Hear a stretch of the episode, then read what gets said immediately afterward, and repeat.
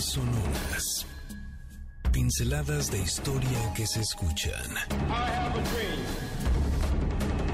Hilos que se entretejen en el gran telar de la historia.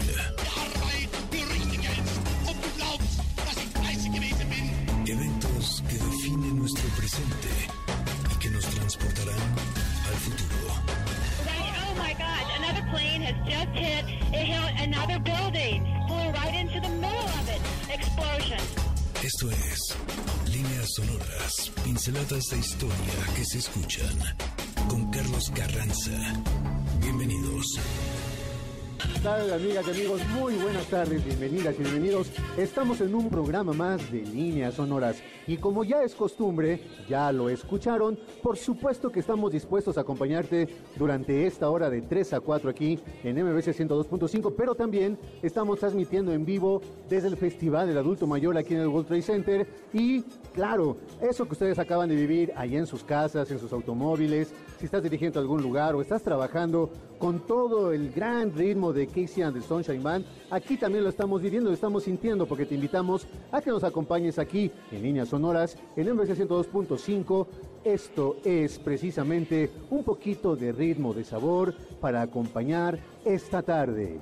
Estamos a punto de hacerle competencia a diferentes actividades el día que están llevando a cabo el día de hoy, porque cerca de aquí hay unos puestos, unos stands donde la gente, eh, que no solamente los adultos mayores, sino también todas las personas de cualquier edad se están acercando para bailar, bailar diferentes ritmos, diferentes eh, canciones, salsa, rumba, danzón, en fin, nosotros aquí en Líneas Sonoras vamos a compartir pues obviamente la oportunidad de charlar, de platicar acerca sobre todo de cuestiones culturales y específicamente de literatura, acompañándolos, claro, con muy buen ritmo, con muy buena música. Bienvenidas, bienvenidos a todas las personas que nos están acompañando aquí. Es un gusto que nos estén saludando. Aquí estoy saludando. Hola, hola, hola, ¿qué tal? ¿Cómo están? Gracias por estar aquí. Ojalá nos podamos acompañar durante esta hora de líneas sonoras en la cual vamos a compartir un tema que aparentemente es muy conocido hablamos de ciertos personajes en los cuales la literatura nos ha, y, la, y, las películas, también el cine, nos han dicho cómo hay personajes que de repente, ya sea por cuestiones mágicas, por hechicería o por simple acto del conocimiento científico, adquieren vida. Hoy vamos a hablar de personajes que unos son muy conocidos, otros no tanto, pero justamente para eso es líneas sonoras, para que podamos compartir el conocimiento, divirtiéndonos, bailando, pero sobre todo pasándola muy bien. Amiga y amigo, si tú estás dirigiéndote a otro lugar, hazlo con mucha precaución. Gracias por permitirnos acompañarnos en tu camino. Si estás trabajando, calma ya pronto se acabará la jornada laboral y tendrás, la oportunidad tal vez de llegar aquí todavía al Festival del Adulto Mayor en el World Trade Center para que veas muchas de las cosas que se están exponiendo también el día de hoy y que vamos a platicar un poquito más adelante. Si estás comiendo, que tengas muy buen provecho, levanta tu copa y brindemos por los adultos mayores y por la oportunidad de estar aquí juntos compartiendo esta tarde con la música, con el ritmo y sobre todo con la posibilidad de generar nuevos amigos. También te recuerdo que tengo mis redes sociales, Twitter, arroba Carlos Carranza P al final, en Instagram, arroba Carlos Carranza. Tendremos también diferentes regalos a lo largo del, del, programa y aquí también tenemos regalos. Así es que tanto tú que nos estás escuchando a través de 102.5 de tu FM y las personas que aquí nos están escuchando, voy a hacer una pregunta muy simple y muy sencilla. A ver, ya para que la vayan escuchando. Y vamos a regalar el día de hoy cuatro libros que están aquí, que les voy a enseñar. Uno de ellos se llama El corazón de las tinieblas de Joseph Conrad y el otro es Persecución y Modorra, la Inquisición en la Nueva España por Úrsula Camba Ludo. La pregunta, así es que escúchenla muy bien, muy, muy bien y piensen bien la respuesta porque va a ser algo que podamos compartir aquí al aire. La pregunta es, ¿cuál escultura ustedes que, la, puedan conocer, que tengan así en su cabeza, en su mente, cuál escultura desearían que tomara vida para que pudiera ser su amante, su esposo, su amiga, su amigo o lo que ustedes quieran. ¿Qué escultura le, dirían, le pedirían a ustedes a esa hada madrina, a Dios, al conocimiento, a cualquiera de esas entidades posibles que le diera vida para poder compartir, por ejemplo, alguna plática, alguna noche romántica o qué sé yo, simple sencillamente la oportunidad de platicar, por ejemplo, no sé, con la piedad de Miguel Ángel o qué sé yo, alguna escultura que ustedes tengan ahí en su cabecita, vayan pensando, vayan pensando su respuesta y se pueden llevar uno de los regalos que vamos a dar aquí. Y las personas que están también, por supuesto, ya en el radio, que nos están escuchando en sus casitas, también vayan pensando su respuesta porque más adelante les diremos qué es lo que vamos a compartir. Así es como ya lo escuchaste, el día de hoy vamos a platicar acerca de esos personajes que de repente, por algunas cuestiones del destino, adquirieron vida. Y sí, seguramente ya estás pensando en Frankenstein o Pinocho. Pero no solamente se trata de esos dos personajes, hay muchos más atrás y justamente el día de hoy vamos a platicar dónde comenzó esas historias a fraguarse hasta llegar a estos personajes que hoy conocemos perfectamente. Sí, este tema ha inquietado a muchísimas, muchísimas personas. A lo largo de la historia, a más de una mujer, un hombre, se les ocurrió de repente qué pasaría si este maniquí adquiriera vida. ¿Qué sucedería si esta escultura podría adquirir vida? ¿Qué pasaría si este muñeco, este títere, pudiera adquirir vida? Así se comenzaron a fraguar muchísimas, muchísimas historias. Así como lo hemos planteado en la pregunta de este día, más de un artista imaginó que su propia obra podía adquirir vida para que fuera su compañera o su compañero. De alguna u otra manera entonces tenemos nosotros mitos, leyendas, películas, óperas, obras teatrales que nos hablan precisamente de esta posibilidad. No es un tema nuevo, de hecho se remonta hacia mucho, pero mucho tiempo atrás, cuando Ovidio, que es un autor romano, imagínense, hace tantos, pero tantos siglos, estamos hablando aproximadamente de dos mil años. Imagínate, hace dos mil años ya había quien podía pensar acerca de esto. Ovidio, entonces, que era un gran poeta de la época romana, retoma una leyenda que seguramente en su tiempo ya era muy conocida. En efecto, estamos hablando de una de las historias que aparecen en un libro muy famoso llamado Las Metamorfosis. No se confundan con la Metamorfosis de Kafka, que es diferente. Este se llama Las Metamorfosis. Si no has tenido la oportunidad de leer este libro, ojalá te puedas acercar a él porque te lo puedo asegurar. Y si no es así, vienes y me lo reclamas el próximo año. Te vas a divertir muchísimo porque habla de una serie de historias fantásticas y extraordinarias. Estamos hablando entonces de una historia que ha sido retomada en diferentes expresiones artísticas. Estamos hablando de la historia de Pigmalión y Galatea, una historia narrada en el libro 10 precisamente de ese volumen de las metamorfosis. Nada más que ahí hay algo muy específico. Él estaba haciendo estaba hablando de cómo se podía hacer una obra de arte y cómo esa obra de arte podía, podía adquirir vida. Algo que es diferente a las demás metamorfosis. No sé si ustedes recuerdan que, por ejemplo, hay metamorfosis en las cuales ciertos personajes se convertían, por ejemplo, en árboles, se convertían en estrellas, se convertían en la luna, se convertían en montes, pero entonces él está hablando de algo al revés. Él está hablando de entonces de cómo un objeto inanimado adquiría vida humana. Entonces, esa es precisamente la peculiaridad de esta historia de Pigmalión y Galatea. Preguntarán ahorita, bueno, ¿y quién es ese fulano? ¿Quién era Pigmalión, no? Me encantan las caras así de, pues sí, pues díganos ya perfectamente quién fue Pigmalión, porque no sabemos ni siquiera ni quién es él. Bueno, resulta que según la historia que nos cuenta Ovidio, Pigmalión era un rey de Chipre, que a pesar de que los años transcurrían, él permanecía soltero. No se quería casar porque no encontraba, háganme el favor, no encontraba a la mujer perfecta. ¿Han escuchado esa historia? Sí, ¿verdad? Aquí tenemos en la mesa dos personas perfectamente solteras, no precisamente por esa búsqueda, pero sí por algo más o menos parecido. Entonces, este rey, imagínate, tenía además la obligación de casarse, porque si no tenía hijos, ¿cómo era posible que su descendencia pudiera heredar la corona? Y entonces el propio pueblo de Chipre estaba muy, pero muy, muy preocupado porque su rey no tenía hijos ni hijas. ¿Qué iba a pasar con el reinado? Entonces resulta que el gran Pigmaleón pasaban los años, la gente le decía, oiga rey, pero pues como que ya sería bueno que se case, ¿no? Pasaba el tiempo y él decía, no, no, no, porque no encuentro a la mujer indicada, no encuentro a la mujer perfecta. Y entonces tomó una gran decisión, dedicarse a hacer esculturas. Quizá la perfección que buscaba le había llevado a permanecer cada vez más solo y también con menos esperanza.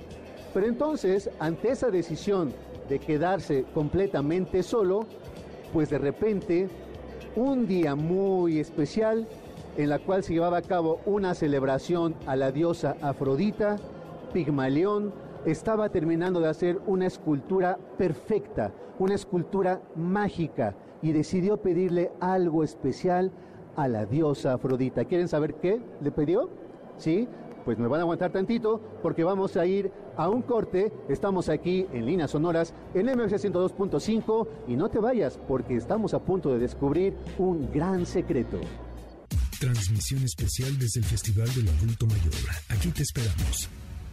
Estamos completamente en vivo desde el Festival del Adulto Mayor. ¿Nos acompañas? regreso aquí en líneas sonoras en MBS 102.5, transmitiendo en vivo desde el Festival del Adulto Mayor. Y como lo prometido es una deuda de honor, sabemos que las canciones que vamos a compartir el día de hoy son también un motivo para recordar viejas épocas, pero no hay una cuestión de edad, sino una cuestión solamente de temporalidad en la cual nos hace recordar, en este caso, a la extraordinaria voz de Nancy Sinatra, claro, la hija del gran crooner de el gran Sinatra, esa extraordinaria chica que además tuvo la oportunidad de ser muy rebelde para su época y ofrecernos canciones como esta, que además me queda clarísimo que más de una persona al escuchar los primeros acordes comenzaron a bailar al ritmo del agogo. También dijimos que íbamos a tener diferentes regalos y ya tenemos a una primera ganadora. A ver, vamos a darle la bienvenida a Blanca Castañeda. ¿Cómo estás, Blanca? Bien, gracias. Acércate un poquito más al micrófono, Blanca. Muy bien, gracias. Qué bueno, nos da muchísimo gusto que nos acompañes el día de hoy aquí en la transmisión especial de MBS Radio. Oye, la pregunta era muy simple. ¿Qué escultura te gustaría a ti que tomara vida? ¿A quién le pedirías que tomara vida, por ejemplo? Ay, el hombre pájaro. Al hombre pájaro. Está preciosa esa escultura. ¿Cuál es la escultura del hombre pájaro? A ver, ¿Perdón? ¿dónde está? ¿Cuál es esa escultura? Está ubicado en la, en la salida hacia Indios Verdes Ajá. y la entrada hacia Coaca, hacia Ecatepec. Ajá. Es Ahí una- se encuentra. una escultura pájaro. enorme, ¿no? Enorme, está eh, como hincado. está- Oye, ¿y para qué quisieras que ese hombre pájaro adquiriera vida? Para dar vuelta en todo el mundo.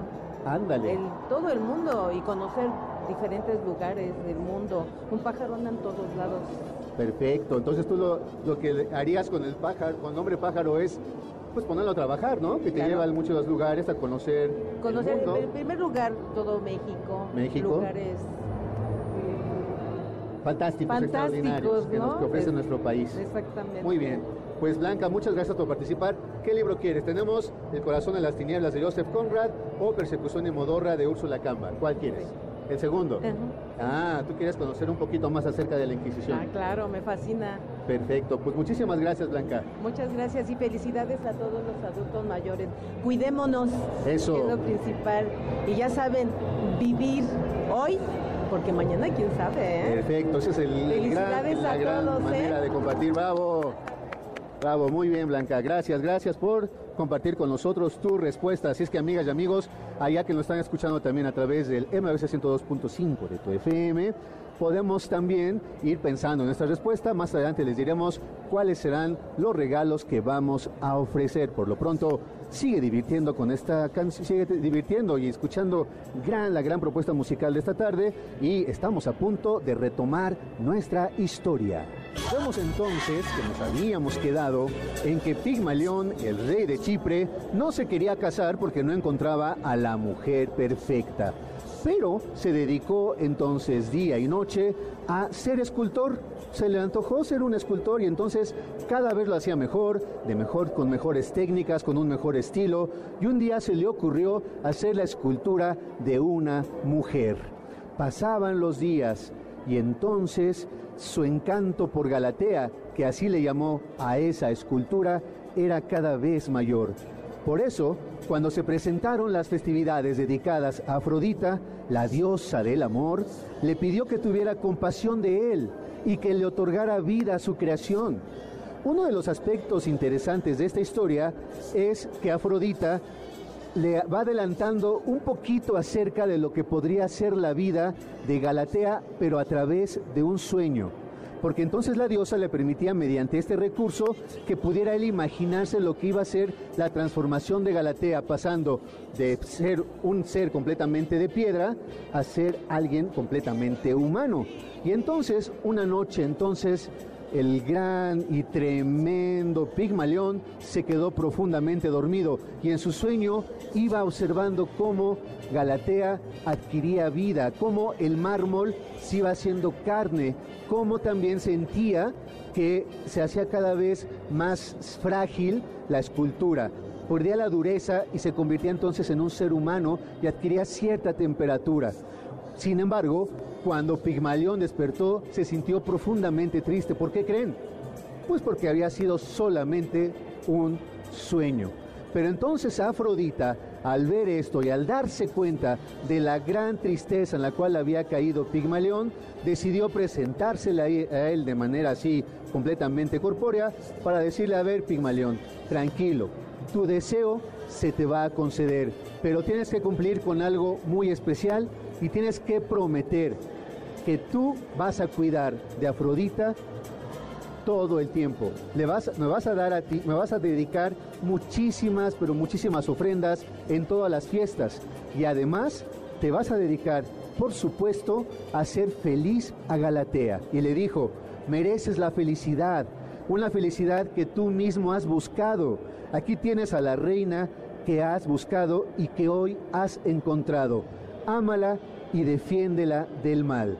De esta manera, amigas y amigos de líneas sonoras, comenzaba la primera historia en la cual se habla de cómo una escultura adquiría vida. Y eso iba a ser una gran, pero un gran motivo literario que después se convertiría también en un motivo de novelas, en un motivo de cine, de cine, del teatro y que hoy podemos conocer en muchos otros, otros personajes. ¿Quieren saber cómo cuáles?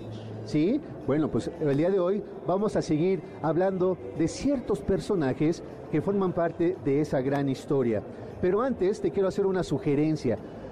Pigmalión y Galatea ha inspirado muchísimas, pero muchísimas obras. Te quiero sugerir que busques la de Jean León Jerome, que es una pintura fantástica en la cual se está observando la manera en cómo Galatea deja de ser una roca para convertirse en un ser humano y cómo también el tremendo Pigmalión la está abrazando y la comienza a besar. Porque claro, para ellos el beso era la manera de sellar ese gran pacto de amor que comenzaba a fraguarse y claro, la gente y la población de Chipre estaba feliz, ¿por qué creen? Porque ya tenían reina y como bien lo pueden imaginar, tanto Pigmalión como Galatea tuvieron hijos y así el reinado de Chipre quedó perfectamente a salvo. Damos un pequeño paréntesis en nuestras líneas sonoras. Desde esas épocas tan pero tan lejanas, no todo quedaba a la imaginación y no todo quedaba para como un producto de la magia. Muchas personas se dedicaron a tratar de inventar mecanismos que les permitieran a ciertas esculturas o muñecos, por llamarlos de alguna manera, que mostraran algún tipo de actividad, como por ejemplo arrojar fuego por sus fauces o emitir sonidos o lanzar agua. Entonces ellos estaban buscando también cómo esos pequeños artefactos de una u otra forma pudieran adquirir cierta vida. Esas creaciones se les ha dado el nombre con el cual se les conoció desde la antigüedad. ¿Han escuchado ustedes oír hablar de los autómatas? Bueno, los autómatas, pues los autómatas son precisamente estos seres que se fueron creando y se fueron construyendo desde la época de los propios egipcios y se cree inclusive que los, eh, que los eh, griegos pudieron perfeccionar diferentes técnicas para hacerlos cada cada vez más, pero muchísimo más sofisticados. Es gracias a un personaje llamado Herón de Alejandría, quien escribió un libro precisamente con ese título, autómatas, con el que podemos imaginar la sofisticación que existía en su ciudad natal, en Alejandría, y en otras tantas del mundo helenístico para elaborar autómatas que, por supuesto, funcionaban gracias al conocimiento hidráulico de la época. Es decir, hacían que funcionaran con el agua. Ellos ya sabían perfectamente que el agua con cierta presión podía producir una fuerza con los cuales obligaban que esos mecanismos entraran en acción. Así es que esa manera de inventar, de la creación, también tiene que ver con el estudio de los seres humanos y tiene que ver con un desarrollo de conocimiento científico y tecnológico. Inclusive se llega a hablar que hay una que existió una serie de marionetas que el propio Herón de Alejandría inventó con los cuales representaba la guerra de Troya, pero que funcionaba precisamente con eso, con agua y los hacía funcionar con la presión. ¿Se imaginan el espectáculo que pudo haber sido esas marionetas, ¿no? Funcionando solitas solamente gracias a través de la presión del agua. Pues esos son los autómatas y de eso vamos a seguir platicando aquí en Líneas Sonoras. Vamos a ir a una pausa. Estamos transmitiendo en vivo desde el Festival del Adulto Mayor y aquí también, por supuesto, en MBS 102.5 de tu FM. Ven, acompáñanos. Estamos transmitiendo desde el Festival del Adulto Mayor. Transmisión especial desde el Festival del Adulto Mayor. Aquí te esperamos. Justo como la señal que me acaba de hacer Checo para decir, entramos al aire. Solo damos una señal chiquita y estamos al aire aquí en MBC 102.5 de tu FM en líneas sonoras, llegando ya a la segunda mitad de nuestro programa. Y tenemos otro participante, nuestro pequeño amigo Rodrigo Isaac. Rodrigo, ¿cómo estás? Bien. Acércate, más al micrófono, Rodrigo. Bien. ¿Sí? Sí. Oye, ¿qué te ha parecido el Festival del Adulto Mayor? ¿Con quién vienes? Eh, con mi abuelita. ¿Con tu abuelita la vienes acompañando? Sí, porque tú te ves muy joven, ¿no? Tienes como, ¿qué, 12 años? 11. Tienes 11 años. Oye, ¿y qué te ha llamado la atención del festival? Eh, pues la mayoría de, de tratos es que le tienen a los adultos mayores y todo lo que están estado organizando. Oye, está bien interesante, ¿verdad? Muy bien. Oye, Rodrigo, ¿te acuerdas de la pregunta con la cual te puedes ganar un libro? ¿Cuál escultura te gustaría que adquiriera vida? Eh, el Cristo Redentor. Ándale, el Cristo Redentor, ni más ni menos. Oye, ¿y para qué te gustaría que tomara vida el Cristo Redentor? Porque sería como una representación de Cristo en nuestro mundo. Ándale. Algo como que podríamos ver de, de, de, de Cristo. Muy bien. Oye, pues muchísimas gracias por tu respuesta. Te voy a dar a escoger el libro. Tenemos El corazón de las tinieblas, que es un librazazazazo, una gran historia, o Persecución y Modorra de Úrsula Camba. ¿Cuál de los dos quieres?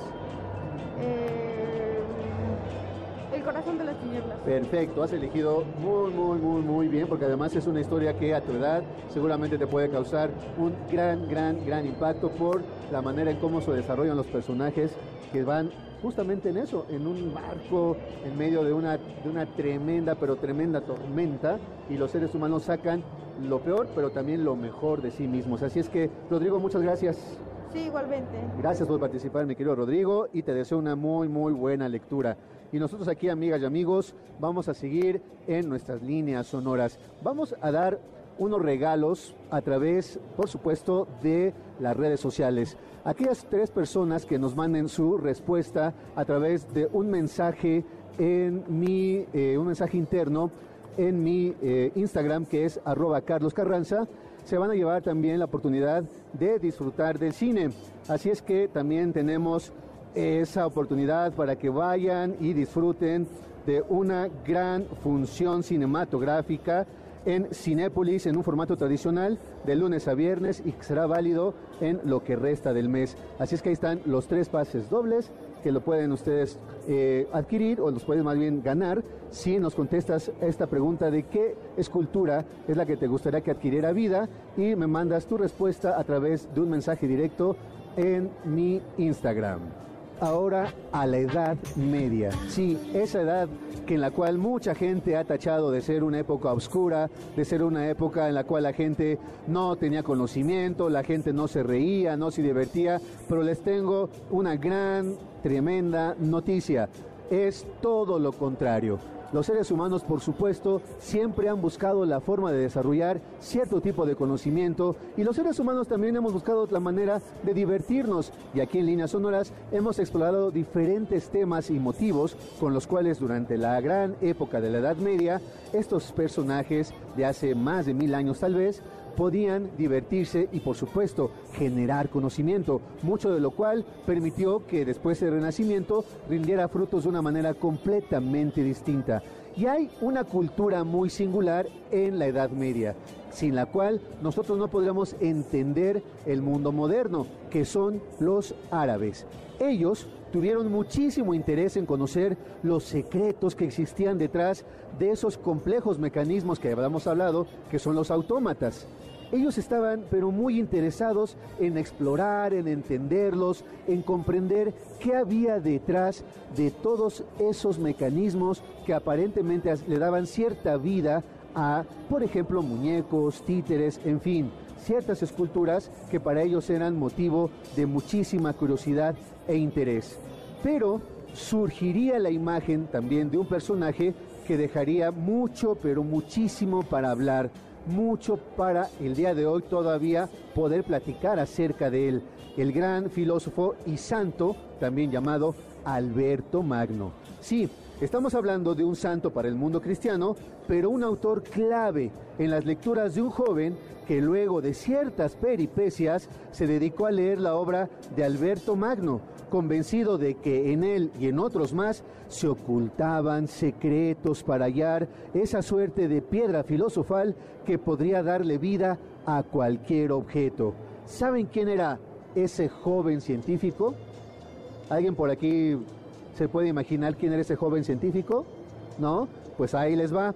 Resulta que estamos hablando del gran Víctor Frankenstein, el padre de la cosa, del monstruo, que todos nosotros lo llamamos también como Frankenstein, pero realmente es el apellido del inventor. Ese joven Víctor Frankenstein en sus primeras lecturas también había leído al filósofo y santo Alberto Magno. ¿Y saben por qué? Porque resulta que Alberto Magno es muy importante para estas líneas sonoras, pues además de ser filósofo, teólogo, también lo podemos categorizar como si fuera un inventor que vivió a lo largo del siglo XIII, principalmente en la ciudad de Colonia, allá en lo que hoy llamamos Alemania. Este hombre se han contado muchísimas historias de él, llamándose inclusive como mago o hechicero por el conocimiento tan profundo de lo que llamaríamos hoy como la alquimia o el antecedente actual de la química y también de la física. Pero hay una leyenda en la cual interviene uno de sus alumnos más avanzados. ¿Quién era este alumno? A ver si lo han escuchado. Tomás de Aquino. Tomás de Aquino, que además también es un santo, fue un gran teólogo de la época. Y resulta que Tomás de Aquino habla de una anécdota que vivió con su maestro Alberto Magno. ¿Qué creen que él observó? Pues resulta entonces que esa historia nos platica de que Alberto había inventado un autómata en el que había trabajado casi 30 años. Imagínate trabajar, dedicarte 30 años todos los días a tratar de crear un autómata. Es decir, lo que hoy podríamos llamar tal vez como un robot.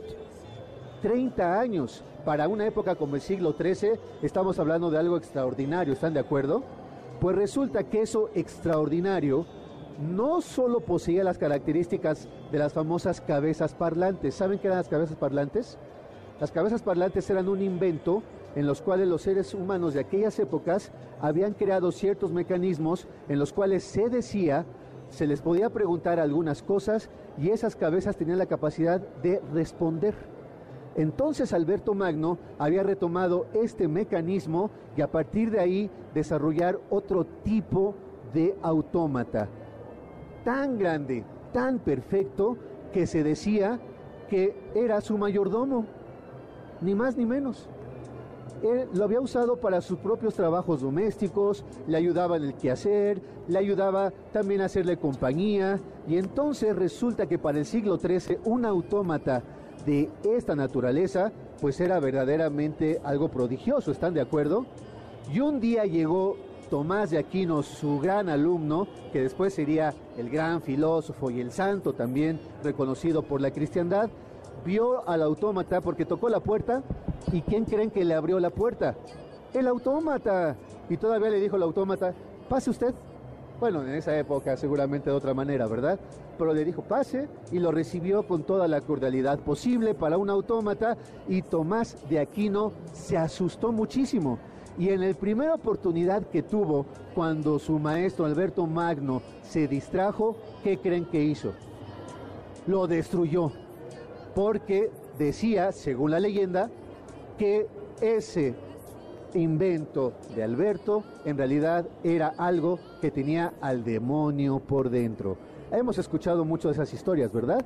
Sí, así es que vamos a seguir hablando aquí en nuestras líneas sonoras de otros personajes de esa naturaleza. Datos curiosos acerca de las cabezas parlantes. Esas fueron legendarias desde aquellos tiempos porque se cree que, por ejemplo, el Papa Silvestre, que era el Papa que le tocó vivir el cambio de milenio, ¿no? Pasar del año 999 al año 1000, a lo mejor ustedes no saben que ese año o ese cambio de año fue tremendo para el mundo.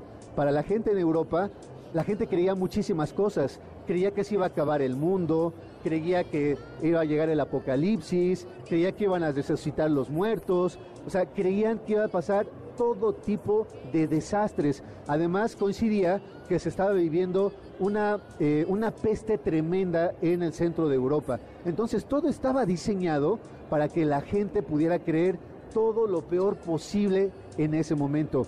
Pero entonces el Papa Silvestre II, que le tocó ser el responsable de que no se pudieran la gente pues tirar al desconsuelo, ¿no? A la desesperanza, dicen que el Papa Silvestre II era también conocido porque tenía la posibilidad de trabajar con ciertas fuerzas de la naturaleza. Y hubo quien lo tachó, sus enemigos por supuesto, de mago, de mago negro. Se había adestrado él en el conocimiento también de los árabes y se le atribuía que sabía cosas propias de esa oscuridad, de ese conocimiento alquímico y tuvo la idea de inventar una cabeza parlante que tenía la capacidad y posibilidad de contestar sí o no a las preguntas que se le formulaban. Muchas leyendas existen acerca de esta cabeza parlante, si se inventó o no se inventó.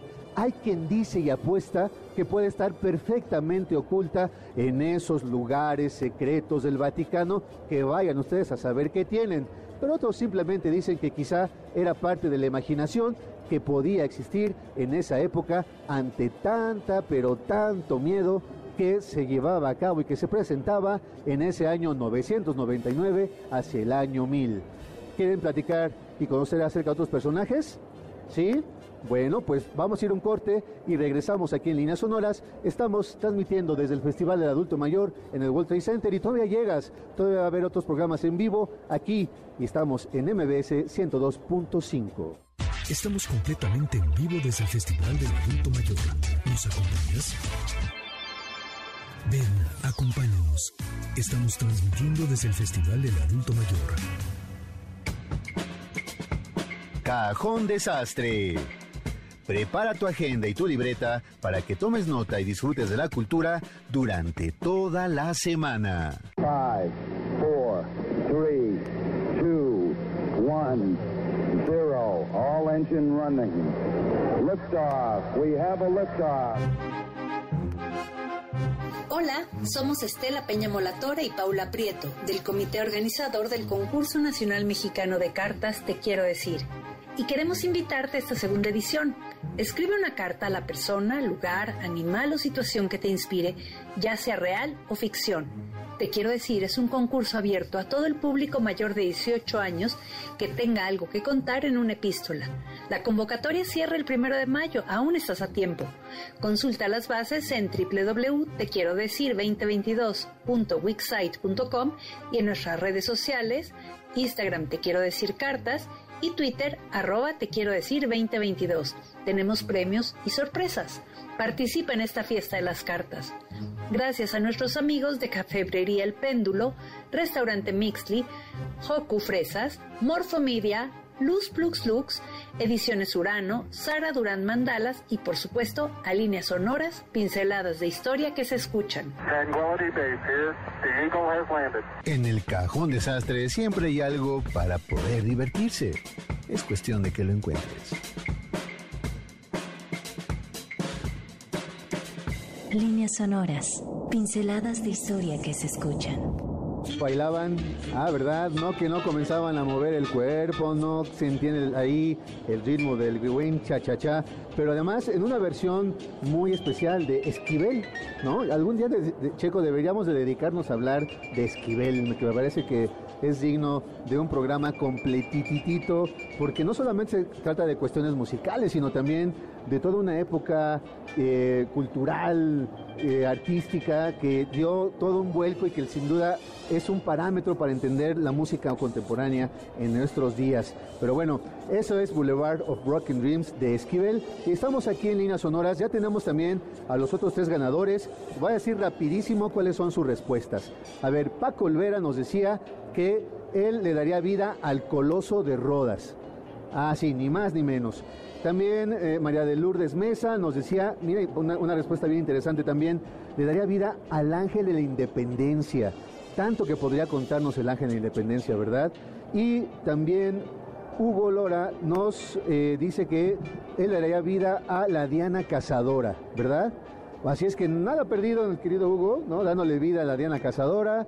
También muy interesante la respuesta del Ángel de Independencia, pero además me parece muy eh, interesante y llamativa la posibilidad de darle vida al Coloso de Rodas, ¿no? Porque además una de las eh, maravillas de la antigüedad, que además ya al día de hoy pues no queda más que un simple recuerdo, como una leyenda, como una, eh, una, una constatación de la grande que puede ser el ser humano cuando se propone ser creativo, ¿no? Cuando se propone construir cosas magníficas, cosas extraordinarias, no solamente cuando se dedica a las guerras y todo eso, sino también para llevar a cabo lo que nosotros conocemos como la materialización de la belleza al siglo XIX, que para nuestro tema es muy importante porque confluyen dos personas muy, pero muy interesantes. Una llamada Mary Shelley y el otro es Auguste Villiers de L'Isle-Adam.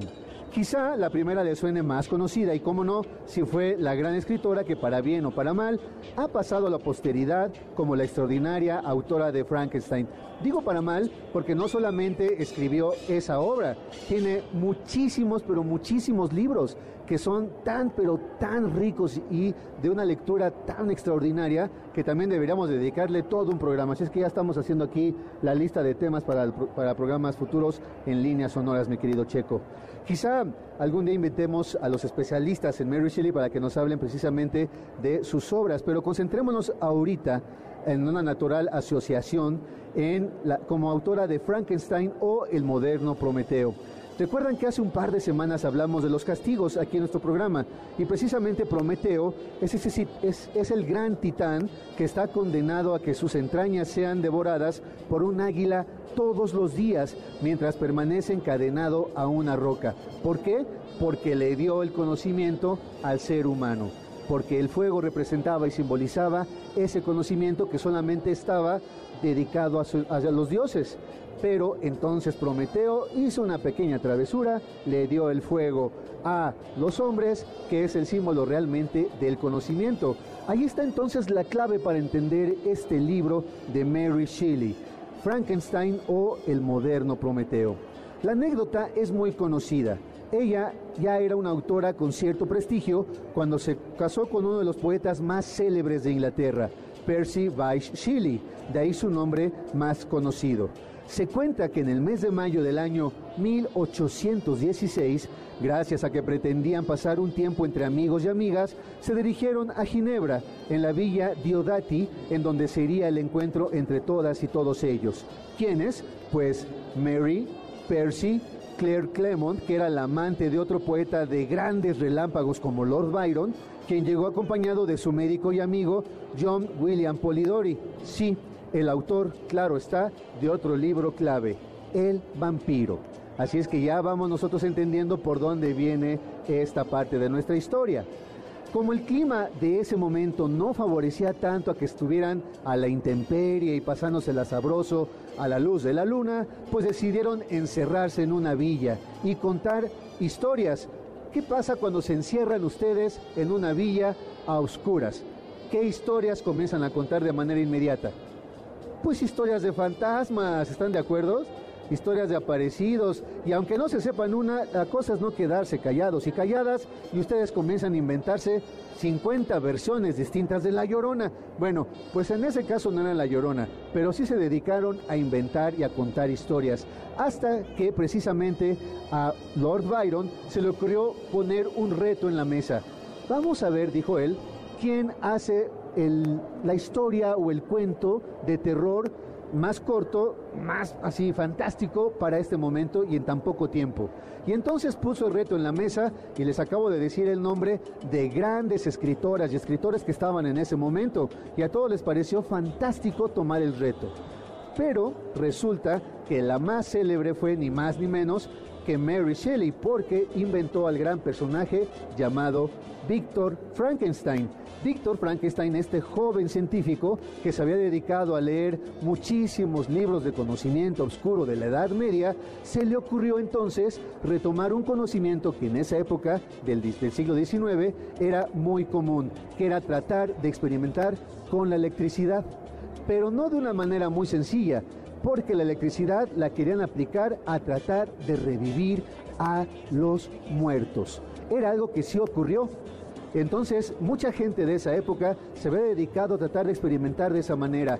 Y Mary Shelley se le ocurrió retomar ese conocimiento para crear esta gran historia que hoy conocemos como la de Frankenstein. Pero hay un secreto por ahí en el libro. Además de que no, realmente no se llamaba Frankenstein este personaje, que es la cosa, el ser monstruoso, tiene diferentes maneras de cómo se le llama, nunca nos revela el secreto de cómo Víctor Frankenstein le dio vida a este personaje, que además fue hecho como de retazos del cuerpo humano, si lo saben, ¿no? Pero no nos revela el secreto.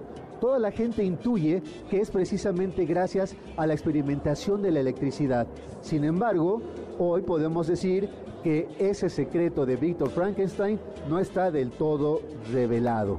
Pero también podemos hablar de ese otro ser que en esa época se comenzó a presentar. ¿Quién? Pues Polidori inventó el cuento del vampiro. Así es que ustedes tienen ya a otros dos seres inanimados que pudieron adquirir vida de una manera muy peculiar. Pero vamos a llegar a una tercera y última, con la cual nos vamos a ir despidiendo. Resulta que nuestro personaje, Auguste Villiers de Lille-Adam, escribió una novela llamada ni más ni menos que La Eva del futuro. ¿Le suena la historia? Sí, la Eva futura. Es decir, había un hombre que estaba profundamente enamorado de una mujer que no le hizo caso. Y tenía un amigo que era científico. Y ese amigo científico resulta que para tratar de consolar al otro cuate le inventó un robot, un autómata, una mujer. Y resulta que después de buenas a primeras, ese robot comenzó a adquirir cierta vida propia. Y eso es el tema que durante el siglo XX muchísimas historias y películas retomaron. Y para cerrar nuestras historias de líneas sonoras, les comparto un secreto. ¿Han ustedes visto la película de El hombre bicentenario? Esa gran película fantástica con Robin Williams. ¿Se acuerdan del nombre de, la primera mujer que hablamos aquí en nuestras líneas sonoras el día de hoy? ¿Cómo se llamaba? Galatea. ¿Recuerdan? La gran Galatea.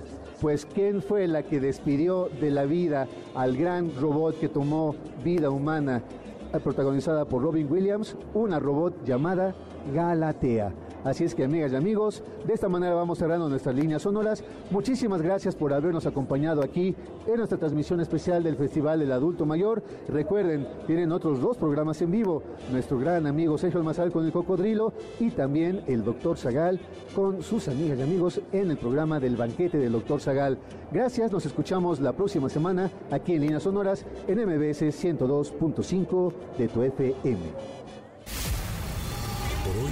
Nuestro viaje ha terminado.